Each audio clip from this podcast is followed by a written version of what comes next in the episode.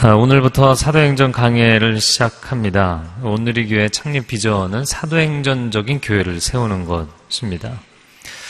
아, 고 하영조 목사님께서 어, 오늘의 교회 목회를 하시면서 주일 예배 때 사도행전 강해를 하신 것은 두 차례입니다. 교회 창립 때하고 1999년도 교회가 한 10여 년이 흘렀을 때입니다. 아, 이제 오늘 사도행전 강해를 시작하면 세 번째 주일 사도행전 강해입니다. 아, 사복음서 이후에 바로 사도행전이 나오죠. 마테마가 누가 요한 사도행전입니다. 아, 사도행전과 사복음서의 관계를 아, 설명한다면 이 사복음서는 우리를 향한 주님의 헌신 그리고 사도행전은 주님을 향한 우리의 헌신입니다. 온전한 인간 관계라는 것은 쌍방적인 관계인 것이죠. 일방적인 헌신을 하고 또 받기만 하면 그것은 온전한 인간관계라고 할 수가 없습니다. 아, 그런데 주님이 우리를 위해서 어, 생명까지 내어주시는 헌신을 하셨는데 이제는 성령을 받은 하나님의 사람들이 주님의 복음을 위해서 정말 목숨 걸고 헌신하는 이야기 이게 사도행전입니다. 아, 그런 주님의 사랑의 헌신이 마중물이 되었기 때문에 이 사도행전이 가능한 것이죠. 사도행전의 밑바탕이고 원동력은 사복음서에 나오는 예수 그리스도의 그 십자가의 사랑과 구원입니다. 그러나 우리가 그 사랑을 알지라도 어떻게 표현하느냐가 중요하죠. 사랑하는 마음이 있어도 표현력이 중요한데 아, 그것을 지혜롭게 온전하게 표현할 수 있도록 도우시는 분이 성령님이십니다. 아, 오늘 본문을 구체적으로 보도록 하겠습니다. 1절 말씀에 1절을 같이 읽겠습니다. 데오빌로님, 제가 먼저 쓴 글에는 예수께서 일하시고 가르치기 시작하신 모든 것. 여기 데오빌로라는 표현이 나오는데 테오스 필로스 신을 사랑하는 자라는 뜻입니다. 아, 그러면 이 수신인으로 적혀 있는 데오빌로는 누구인가? 물론 첫 번째 실존 인물이고요. 그 두 번째 크리스찬이니까 이 책을 받았겠죠. 크리스찬이고요. 그 세 번째는 누가복음 1장 3절을 보면 어, 데오빌로 각하라고 되어 있습니다. 그래서 그는 높은 신분의 사람이었던 것으로 추정이 됩니다. 그네 번째, 한 개인일 수도 있지만 하나님을 사랑하는 모든 성도들이 대상이 될 수 있는 수신인이라고 생각할 수 있는 어, 그런 인물입니다. 아, 그렇다면 누가 발신인인가? 사도행전을 누가 썼나요? 누가 갔었죠? 별로 재밌어 하지 않으시네요? 네, 누가가 썼습니다. 그래서 누가가 1장 1절에 뭐라고 되어 있냐면 먼저 쓴 글, 먼저 쓴 글은 누가 복음이죠. 예수님에 관해서 마태, 마가, 누가, 요한 네 사람이 기록을 했는데 그 중에 누가가 첫 번째 아, 누가복음 아, 기록을 했고 두 번째 쓴 책은 사도행전입니다. 아, 물론 우리가 신약을 이야기할 때 13권이나 쓴 사람이 있죠. 누구죠? 사도 바울이죠. 사도 바울은 상당히 지대한 영향력을 미친 사람입니다. 그런데 누가도 또 어, 만만치 않게 중요한 역할을 했다고 보입니다. 왜냐하면 누가복음과 사도행전 두 개만 묶어도 신약 성경의 분량상 30%에 해당하기 때문이에요. 서신서들은 굉장히 분량이 적죠. 아, 누가는 직업이 의사였고 또 사도 바울의 동역자였습니다. 직업상 그는 굉장히 철저하고 정확한 사람이었어요. 그래서 누가가 기록한 누가복음을 보면 아, 사복음서 중에서 가장 시간 순서를 따져서 정확하게 기록한 책입니다. 아, 그리고 사도행전도 사도들의 행적과 초대교회 선교 역사를 아주 신뢰성 있게 기록을 해놓은 책이죠. 아, 그가 오늘 1절에 말하기를 예수께서 일하시고 예수님의 일하심 공생애죠.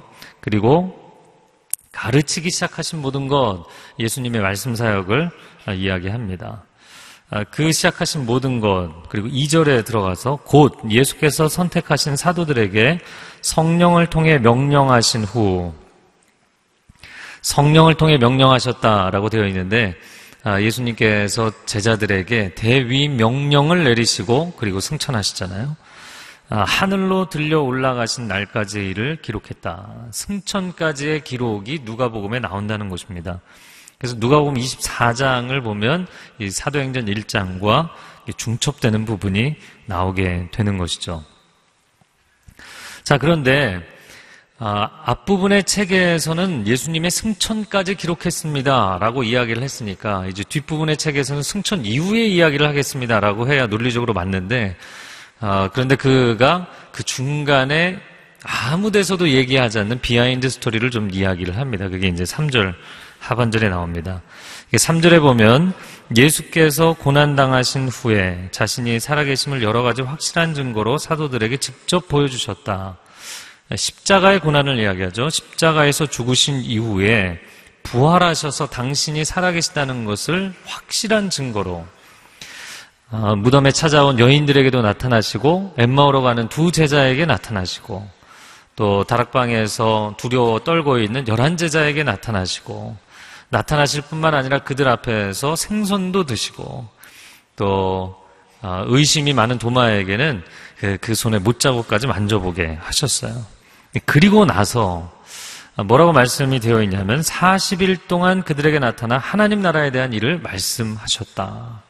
하나님 나라에 대해서 40일 특강을 직접 해주셨다는 거예요. 저는 이 장면을 볼 때마다 와 이들이 너무 부럽다 이런 생각을 합니다. 아, 그 40일 동안 뭐 아, 오전 오후 저녁까지 도대체 무슨 말씀을 하셨을까? 근데 성경 어디에도 그 강의록이 나와 있지 않아요. 그리고 하나님 나라에 대한 그 말씀은 제자들이 온전히 삶으로 살아내도록 하셨죠. 아, 여러분 전문가에게서 레슨을 받는다는 것은 정말 굉장한 축복이죠. 제가 그걸 처음으로 느꼈던 것이 예전에 대학생 때 일리노이 대학에 교환학생을 간 적이 있는데요. 그곳에서 섬기던 교회가 부활절을 맞아서 칸타타를 하게 됐어요. 아, 제가 성가대를 섬기면서 한 소절을 제가 맡아서 부르게 됐는데 이제 뭐 여러 합창을 하다 이제 제가 솔로 부분인데 제대로 해야 되는데 이 곡이 너무 어려운 곡이에요. 아, 그래서 저도 나름 노래를 좋아하는데 이 정확하게 이 음정을 짚기가 어려울 정도로 힘든 부분이었어요. 아, 근데 이제 캠퍼스에 음대생 가운데 한국 학생들이 많았거든요. 박사 과정에 있는 선배님이 한번 주중에 보자. 그래서 제가 음대 찾아가서 연습실에 들어가서 10분, 딱 10분 원포인트 레슨을 받은 거죠. 그런데 그냥 배우자마자 바로 그 음을 찍게 됐을 뿐만 아니라 와 이게 음악이구나. 이게 한순간에 이렇게 뻥 뚫리는 거 있잖아요. 제가 무슨 득음을 한 건 아니고요. 그런데 정말 한순간에 이렇게, 와 이런 게 음악이구나. 아, 여기 뭐 골프를 좋아하시는 분들이 계시다면 최경주 선수에게 무료로 원포인트 레슨을 해주겠다. 그러면 얼마나 좋겠습니까? 예수님이 하나님의 나라에 대해서 하루도 아니고 40일을 강의를 해주셨다는 거예요. 네, 이제 좀 느낌이 오시나요? 저는, 와, 이 자리에 강의를 들은 사람들은 정말 대단한 특권이다. 이런 생각이 듭니다. 물론 예수님이 공생애 중에도 말씀하셨죠. 하나님 나라에 대해서 말씀하셨지만 그때는 제자들이 잘 알아들을 수가 없기 때문에 사실 영적인 수준이 아직 안 됐죠. 예, 그렇기 때문에 자세히 말씀하실 수도 없었고 어, 직설 화법으로 이야기할 수도 없었습니다. 게다가 그때는 그냥 비유로 이야기하셨어요. 그러나 지금 이 상황은 제자들이 예수님의 십자가와 부활까지 다 목격을 한 상황이기 때문에 예수님께서 하나님 나라에 대해서 여과 없이 직설 화법으로 아, 정말 아주 자세하게 설명을 해주셨을 것입니다. 그러니까 공생애 때 하신 이 사복음서에 나오는 하나님 나라의 이야기는 그게 만약에 교과서라면 이 40일의 강의는 하나님 나라에 대한 자세한 해설집이 아니었겠는가. 엄청난 축복을 받게 된 것이죠. 자, 그 하나님 나라에 대해서 강의를 하시면서 예수님이 중요한 이야기를 하셨습니다. 이게 4절 말씀입니다. 한번 4절을 같이 읽어보겠습니다. 시작. 그들과 함께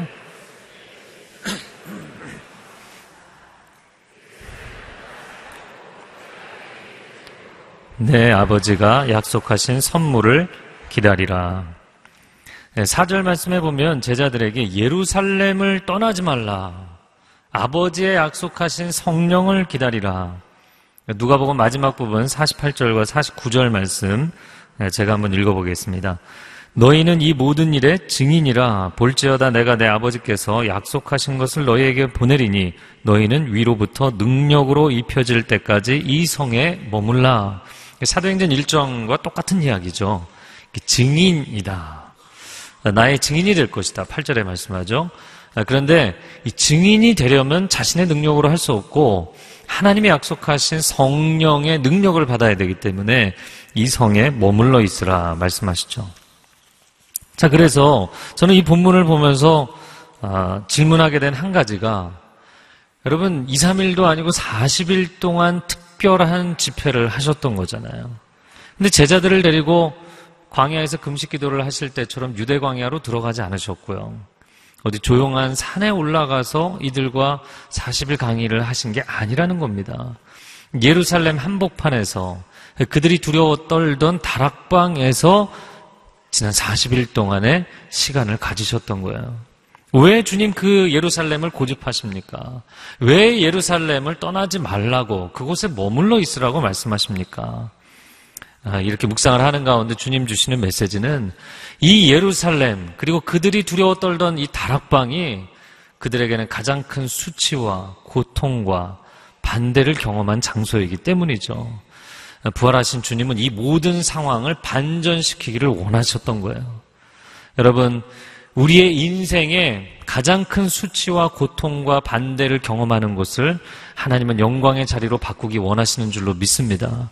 수치의 십자가는 영광의 십자가로 바꾸기를 원하시고, 우리 인생에 가장 큰 반대를 경험한 곳에서 가장 큰 부흥을 경험하게 하기를 원하십니다. 그리고 바로 그곳에 예루살렘의 초대교회, 첫 번째 초대교회를 세우셨던 것이죠. 우리 인생의 수치를 영광으로 반전시키시고 또 우리 인생의 고난을 간중으로 바꾸시는 하나님을 찬양합니다. 그래서 여러분의 인생에 너무 힘들기 때문에 아, 난 정말 이 자리를 그만 내려놓고 싶다, 포기하고 싶다, 도망가고 싶다. 아, 그때 쉽게 단념하지 마시고요. 하나님께서 그 자리를 영광의 자리로 간증의 자리로 바꾸시기까지 뚫고 나갈 수 있는 하나님의 사람들이 되기를 바랍니다. 오늘 사절 하번절에 내 아버지가 약속하신 선물을 기다리라 이렇게 되어 있습니다. 저를 한번 따라해 보세요. 성령님은 하나님이 약속하신 선물입니다. 약속하신 선물. 그러면 이 선물이라는 것은 내가 어, 감사합니다 이렇게 받을 수도 있지만 노땡큐하고 안 받을 수도 있는 것이잖아요. 그런데 오늘 본문에 나오는 성령님을 과연 받을 수도 있고 안 받을 수도 있는 분이신가? 아, 신앙생활을 오랫동안 하고 있는 분들 가운데도 하나님은 믿고 예수님은 영접했지만 성령님은 선택이라고 생각하는 분들이 계세요. 성령 충만하게 신앙생활을 하는 것은 그거는 뭐 그쪽으로 어, 의향이 있는 사람들, 열심히 있는 사람들이 하는 것이다. 이렇게 생각을 합니다. 근데 우리가 잘 아는 것처럼 성부 하나님, 성자 예수님, 성령 하나님은 삼위일체 하나님이시죠. 다른 분이 아니신데 어떻게 성령님만 선택사항이 되겠어요? 굉장히 성령님은 섭섭한 아, 그런 접근법이죠. 아, 그리고 하나님께서 우리에게 주신 최고의 선물이에요. 사실 예수 그리스도는 성부 하나님께서 우리에게 주신 최고의 선물이고요. 성령 하나님은 성자 그리스도께서 이 땅을 떠나실 때 우리에게 약속하신 최고의 선물입니다. 하나님이 우리를 얼마나 사랑하시는지 그분 자신을 우리에게 선물로 내어주신 거예요. 여러분, 그 사랑을 받아들일 수 있는 은혜가 있기를 바랍니다. 그래서 우리가 하나님 믿고 예수님 영접했지만 성령님은 아직 잘 모르겠다. 이렇게 생각하는 분도 있지만 로마서 8장에도 나오고 많은 부분에서 성령님이 도우셨기 때문에 예수님을 주님이라고 고백할 수 있다. 성령의 감동이 아니면 육신으로는 이것을 깨달을 수 없다. 말씀해 주시는 것이죠. 자, 그래서 5절에 이렇게 이어서 말씀을 하십니다. 요한은 물로 세례를 주었지만 너희는 며칠 안에 성령으로 세례를 받을 것이다. 세례 요한이 예수님에 대해서 증거할 때 그런 이야기를 했습니다. 마태복음 3장 11절 말씀 한번 같이 읽겠습니다. 나는 너희로 회개하게 하기 위하여 내 뒤에 오시는 이는 나보다 능력이 많으시니 나는 그의 신을 들기도 감당하지 못하겠노라. 그는 성령과 불로 너희에게 세례를 베푸실 것이요. 이렇게 말씀하죠. 아, 우리가 이제 한 달에 한 번 세례 일식을 행하는데요. 이 세례는 물에 넣었다가 빼는 것이죠. 그래서 물에 들어가는 것은 죽는 것을 의미하고 물에서 다시 나올 때는 새롭게 사는 것을 의미합니다. 근데 물로 우리를 이제는 씻으실 뿐만 아니라 성령이 임하시면 성령께서 우리 안에 있는 모든 더러운 것, 더러운 죄와 어두움들을 다 태우신다는 거예요. 할렐루야. 아, 물로 우리를 깨끗하게 정결케 하실 뿐만 아니라 성령께서 우리를 태우셔서 정련하시는 것이죠. 퓨리파이를 하시는 겁니다. 그래서 우리 안에 있는 내적인 아, 우리 내면의 순도를 높여 주시는 것이죠. 아, 이 세상에 살아갈 때 세상에 때로 찌들어 있는 우리의 영혼을 사실 우리가 아무리 노력을 한들 정결케 하기가 어렵습니다. 내가 묵상을 하고 혼자 개인적인 수련을 하고 어, 도덕적인 마음을 가져보려고 노력해도 인간 안에 있는 이 죄의 문제는 인간 스스로 해결할 수가 없어요. 인간 내면에 있는 이 어두움은 인간 스스로 해결할 수가 없습니다. 감사하게도 예수 그리스도의 보혈로 씻어주시고 성령의 불로 태워주시면 어린아이의 세 살처럼 깨끗하고 순결한 하나님의 사람들이 될 줄로 믿습니다. 이것이 하나님의 은혜인 것이죠. 또한 더 감사한 것은 성령님이 우리를 정결케 하실 뿐만 아니라 또한 우리를 충만케 하시는 분이세요. 그래서 우리 안에 있는 잘못된 것들은 다 비우시고 우리 안에 선한 것으로 채워주시는 분. 하나님을 향한 열심, 하나님에 대한 감동, 하나님의 은혜를 깨달을 수 있는 민감함, 하나님을 아는 지식들을 채워주십니다. 그래서 정말 내 인생이 완전히 새로운 사람이 되고 싶다. 그런 마음의 고백이 있는 분은 성령님을 사모하십시오. 말씀을 읽을 때 성령님을 사모하십시오. 모든 성경은 성령의 감동으로 되었기 때문입니다. 또한 저는 늘 권면하는 것, 새벽 기도를 나오십시오. 할렐루야. 새벽 기도를 나오세요. 그리고 주중 예배를 드리시고요. 아, 그래서 여러분이 정말 내 인생이 새로운 인생으로 변화되고 싶다. 내가 더 이상 이 모습으로 그대로 갈 수 없다라는 위기의식을 느끼시는 분이 있다면 여러분 안에 결단을 하시고 성령을 사모하시면 성령께서 임하시는 그 사람은 전혀 새로운 인생의 길을 걷게 된다고 오늘 말씀을 해주십니다. 자, 오늘 본문의 6절입니다. 같이 읽겠습니다. 그래서 그들은 다 같이 모여 있을 때 예수께 물었습니다. 주여, 주께서 이스라엘에게 나라를 회복시켜 주시려는 것이 지금입니까? 예수님이 40일 동안 이렇게 지극정성으로 가르쳐 주셨다면 제자들이 예수님이 말씀하신 것을 깨달아야 되잖아요. 그래서 저는 이 본문을 보면서 너무나 황당한 거예요. 40일을 하나님 나라 이야기를 했는데 40일이 지나서 근데 선생님 세상 나라는 어떻게 되나요? 이렇게 질문을 한 거예요. 그러니까 이 40일을 가르친 보람이 없이 다 낙제 점수를 받은 것이죠. 어떻게 이럴 수가 있는가? 아, 너무나 한심하고 답답한 상황입니다. 근데 예수님 뭐라고 말씀하시냐면 7절에 예수께서 그들에게 말씀하셨습니다.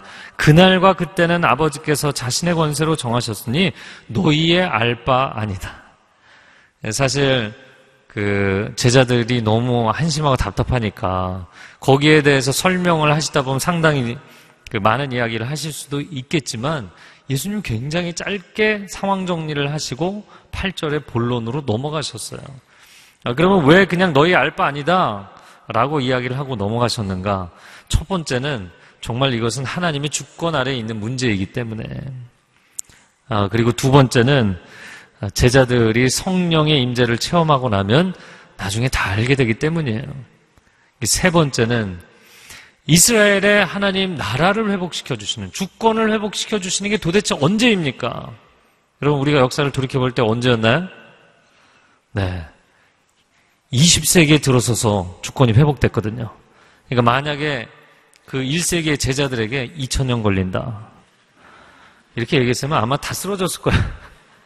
아니, 2000년이라니. 이거 너무 하시지 않습니까? 그러니까 제자들이 상상할 수 없는, 제자들이 다 헤아릴 수 없는 세월이 걸린 것이죠.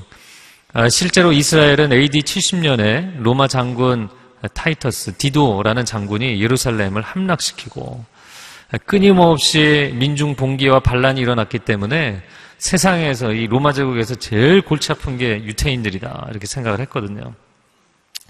아, 그래서 예루살렘이 함락됐고 주권을 회복하는데 2000년이 걸렸던 것이죠. 자, 네 번째. 왜 이렇게 말씀하셨는가? 세상 나라의 회복이 중요한 것이 아니라 하나님 나라의 회복이 중요하기 때문이에요. 피 묻은 예수 그리스도의 복음, 그 기초 위에 세워지는 하나님의 나라가 본론이기 때문이에요. 예수님은 그 하나님의 나라 때문에 오신 분이신 것이죠. 자, 그래서 오늘 본론인 8절 말씀 같이 읽겠습니다. 시작.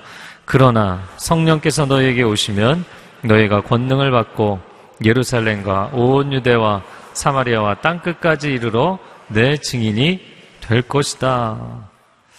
성령이 임하시면 이라고 되어 있어요. 사도행전이 28장까지 나오지만 가장 중요한 한 구절을 찾으라고 하면 바로 이 구절입니다. 아, 왜냐하면 사도들의 행전이기도 하지만 성령께서 배후에서 역사하셔서 이 행전이 기록된 것이죠. 사도행전은 성령 행전입니다. 아, 성령이 임하시면 너희는 내 증인이 될 것이다. 예수 그리스도의 복음을 증거하는 선교의 역사이기 때문에 또한 중요한 구절입니다.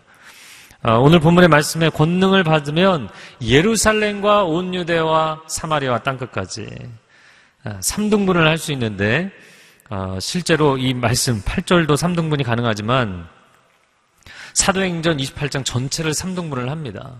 1장부터 7장까지는 예루살렘, 그리고 8장부터 12장까지는 온 유대와 사마리아. 그리고 13장부터 28장까지가 땅끝 열방입니다. 그러면 그렇게 성령께서 임재하시면 어떤 일이 일어나는가? 다섯 가지 특징이 있습니다. 첫 번째, 성령의 임재는 사람에게 나타난다라는 것이에요.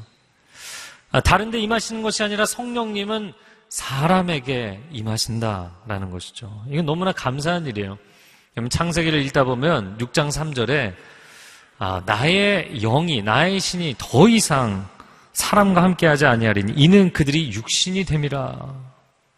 하나님을 사랑하지 않고 세상을 사랑하고 악을 더 사랑하기 때문에 결국에는 하나님의 신이 떠나시게 되죠.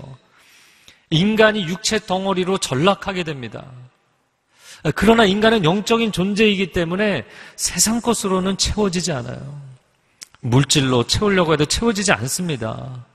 좋은 옷을 입고 다닌다고 해서 좋은 차를 타고 다니고 좋은 집에 있다고 해서 내 영혼이 채워지지 않아요. 세상에서 지위와 권세와 명예를 얻는다고 채워지지 않아요.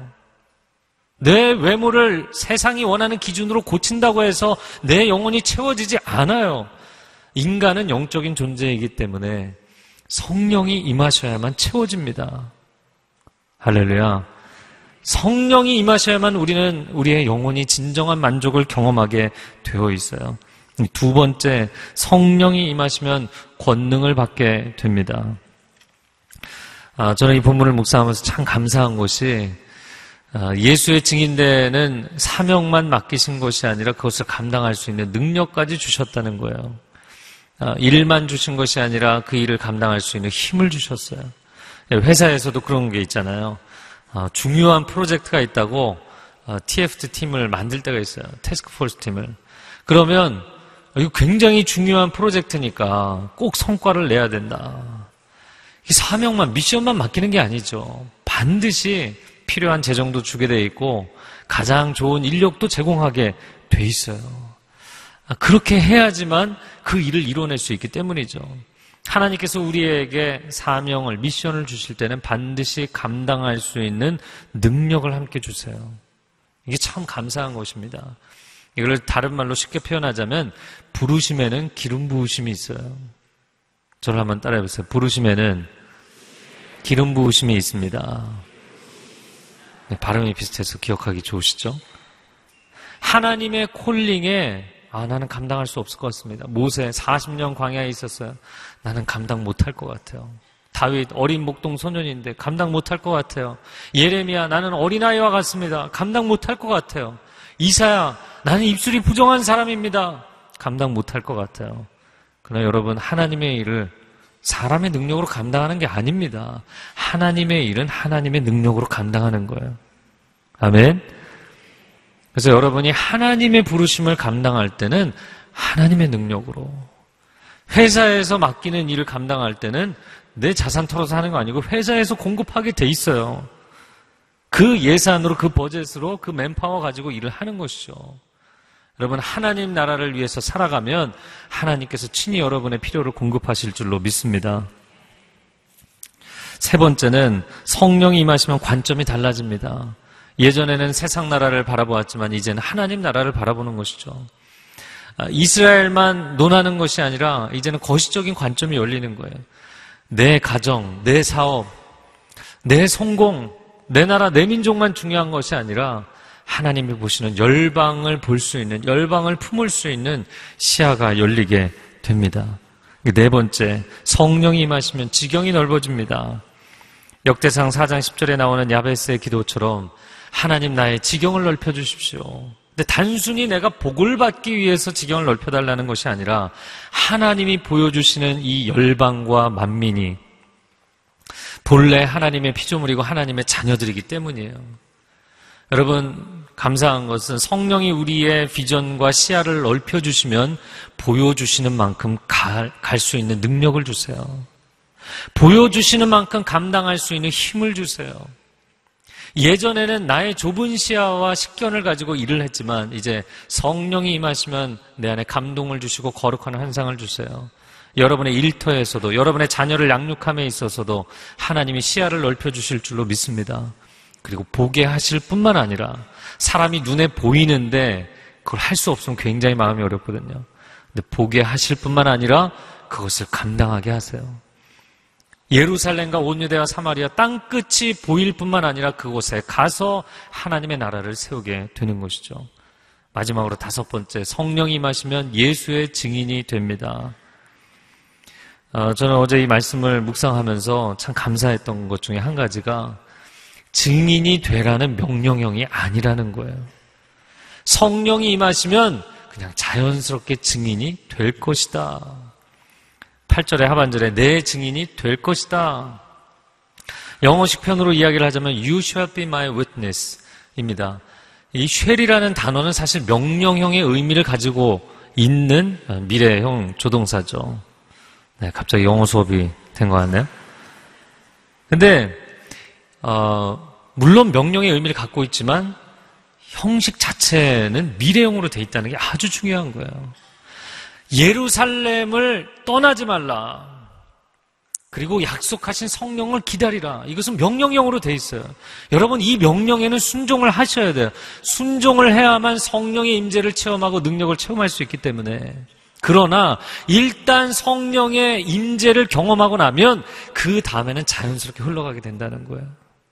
그 다음에는 내가 계획서 세워서 내가 그 다음 도시는 어디를 가고 그 다음 사업은 무엇을 하고 내가 계획표를 짜서 사는 인생이 아니라 성령이 임하시고 역사하시면 지혜를 주시고 계획서를 짜주시고 인생의 길을 열어주실 줄로 믿습니다. 이게 성령의 감동하심의 축복이에요. 할렐루야. 제가 예전에는 굉장히 생각이 많은 사람이었는데 생각만 많고 이 안에서 실타래가 다 꼬여 있는 거예요. 실타래가 하나, 하나가 아니라 막 수십 개 있는 것 같아요. 이거 뭐 생각을 하면 할수록 비생산적이고 생각을 하면 할수록 피곤하고 생각은 하는데 아무것도 되는 건 없고 할 자신은 없고 그런 인생이었거든요. 근데 예수님 인격적으로 만나고 성령의 임재를 체험한 이후에 생각의 질서가 잡히고 생각이 생산적이 되고 생각한 만큼 이룰 수 있도록 힘을 주시는 하나님 할렐루야 놀라우신 하나님이시죠. 그 성령이 임하시면 영적인 질서가 잡히면 사람의 내면에 지정의의 질서가 잡히고 인생의 질서가 잡히게 되어 있어요. 여러분의 삶에 그런 체험이 있기를 주님의 이름으로 축복합니다. 여기 증인이라는 단어 아주 중요한 단어인데요. 증인이 하는 것은 증거하고 증명하는 것이죠. 근데 사람들의 인생을 묵상해 볼 때 저 자신도 마찬가지고요. 얼마나 자기 증명 욕구가 강한지 몰라요. 사람들에게 인정받고 싶고. 분명히 회사에서 이거 너무 지나치게 일을 시키는 것인데, 아니면 이거는 잘못된 방법의 일을 시키는 것인데도 계속 그냥 하는 이유는 일로 사람들에게 인정받고 싶고, 승진으로 인정받고 싶고, 업적으로 인정받고 싶고, 재물을 쌓는 것으로 인정받고 싶고, 자매님들은 자녀들을 양육해서 성공시키는 것으로 인정받고 싶고, 우리 안에는 끊임없이 자기의 가치를 증명해내고 싶은 나 괜찮은 사람이라는, 나 정말 가치 있는 사람이라는 것을 증명해내고 싶어 하는 거예요. 근데 주님 뭐라고 말씀하시냐면 성령이 임하시면 또 한 가지 놀라운 현상은 자기 증명 욕구가 사라져요. 나 자신을 증명하기 위해서 바둥거리는 삶을 살지 않습니다.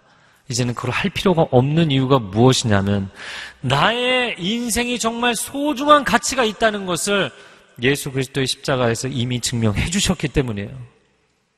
여러분 세상 그 어떤 것으로도 오, 당신 일 참 잘하시는군요. 능력이 있으시군요. 남자들은 이게 굉장히 중요해요.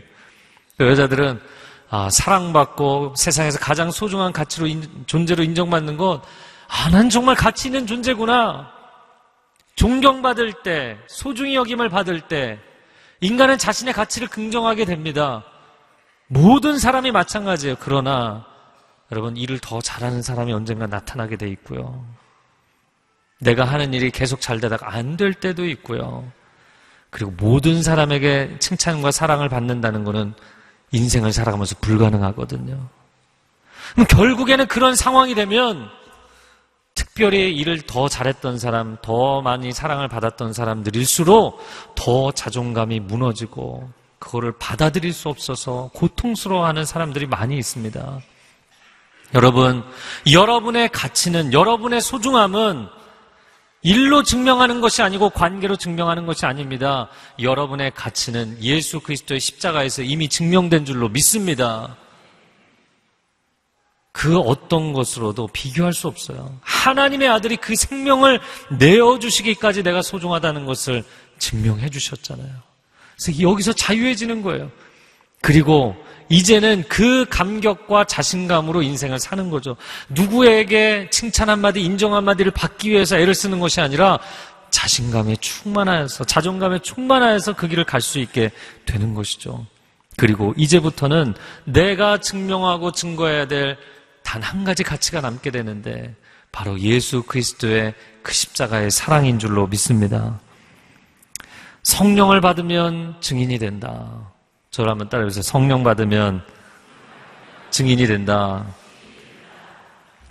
사람들은 성경을 뭐 몇 독은 하고 내가 좀 성경 지식이 있어야 또 하나님에 대해서 깊이 체험도 많이 있어야 내가 증인이 되지 이렇게 생각을 합니다. 아, 그런데 그렇지 않다는 거예요. 무슨 전문적, 전문적인 지식이 있어서 아, 내가 사람들에게 논리적으로 설명을 하고 설득할 수 있어서 아, 복음 전하고 전도하는 것이 아니라는 거예요. 그럼 어떤 사람이 증인이 되는가? 보고 들은 것이 있는 목격자가 증인이 되는 것입니다. 오늘 본문의 이 증인이라는 단어는 영어 단어로는 두 가지로 해석이 가능합니다. 마터라는 순교자라는 의미가 있고요. eye witness라는 증인이라는 뜻이 있어요. 근데 이 증인이 eye witness라는 것은 현장에서 직접 그 상황을 본 목격자를 얘기하는 거예요. 여러분 법정에 서서 뭔가를 할 수 있는 사람들은 법적인 조례가 있고 지식이 있고 훈련을 받은 사람들이잖아요. 재판관도 판사도 검사도. 근데 유일하게 아무런 경험이 없어도 그 자리에 설수 있는 사람인데 그건 증인이에요. 여러분, 우리가 기독교에 대해서, 성경에 대해서, 하나님에 대해서 해박한 지식이 없을지라도 세상에 예수님을 증거할 수 있습니다. 그것은 여러분이 현장을 목격한 것이 있다면, 예수 그리스도를 인격적으로 만난 경험이 있다면 여러분 누구나 증인이 될 수 있고 성령 체험을 하면 증인이 될 수 있어요. 아, 사실 우리의 삶 가운데 아, 얼마나 많이 전도를 하고 또 증언을 하며 사는지 모릅니다. 우리 자매님들 만나면 그런 거 있잖아요. 어, 이렇게 손이 이렇게 부드러워졌어. 얼굴 이렇게 좋아. 아, 내가 요즘 사용하는 화장품이 너무 좋아서. 이게 다 전도하는 거예요, 전도. 근데 이 화장품이 뭐 구성 요소가 어떻게 되는지, 어떻게 만들어졌는지 그 자세하게 모를지라도 그냥 이 화장품이 좋다고 얘기할 수 있잖아요. 좋은 걸 좋다고 이야기하는 거죠. 뭐 형제들도 음식점이 좋다. 어디 음식이 맛있다. 어, 떤 내가 가전제품을 사용을 해봤는데 어, 이거 너무 좋다. 어떤 컴퓨터 써봤는데 너무 좋다. 좋은 것을 좋다고 이야기하는 것 자체가 뭔가를 증거하는 것이죠. 제가 한 가지 떠오른 게 2014년 어, 8월에 출시된 예, 우리나라를 휩쓴 과자가 하나 있었죠. 네, 이렇게만 얘기해도 다 아세요. 허니버터칩. 아, 제가 뭐 특정 과자를, 특정 제품을 홍보를 해드리려는 건 아니고요. 이미 다 알고 계시니까. TV 광고를 한 번도 한 적이 없는데 품귀 현상이 나타난 뭐 이런 과자가 있나. 중고거래 사이트에서는 우똥까지 얹어서 판매가 되는. 네. 1년밖에 안 됐는데 전설적인 인기를 누리게 된 그런 과자입니다. 아, 여러분, 이 과자 한 봉지도 좋으면 다 찾게 돼 있어요. 교회도 좋으면 사람들이 찾게 돼 있습니다. 한국교회 본질을 회복해야 되고 좋아져야 합니다. 정말 예수 그리스도의 복음은 세상의 그 어떤 것과 비교할 수 없이 가장 좋은 것이기 때문입니다. 사람도 좋으면 찾게 돼 있어요. 누구나 그 사람 친구가 되고 싶어 합니다. 어느 직장이 좋으면, 와, 어느 직장 좋다더라. 아, 그러면 취준생들, 취업준비생들이 다 거기 몰려들게 돼 있어요. 여러분, 온 세상에 그 무엇과도 비교할 수 없이 좋으신 분, 우리 주님을 만나게 되면 그분을 더 찾게 돼 있고, 전하게 돼 있고, 또 그 주님을 만난 사람들은 행복해지는 줄로 믿습니다. 자, 오늘 본문의 아, 마지막 부분 9절에서 11절 말씀을 같이 읽겠습니다. 시작.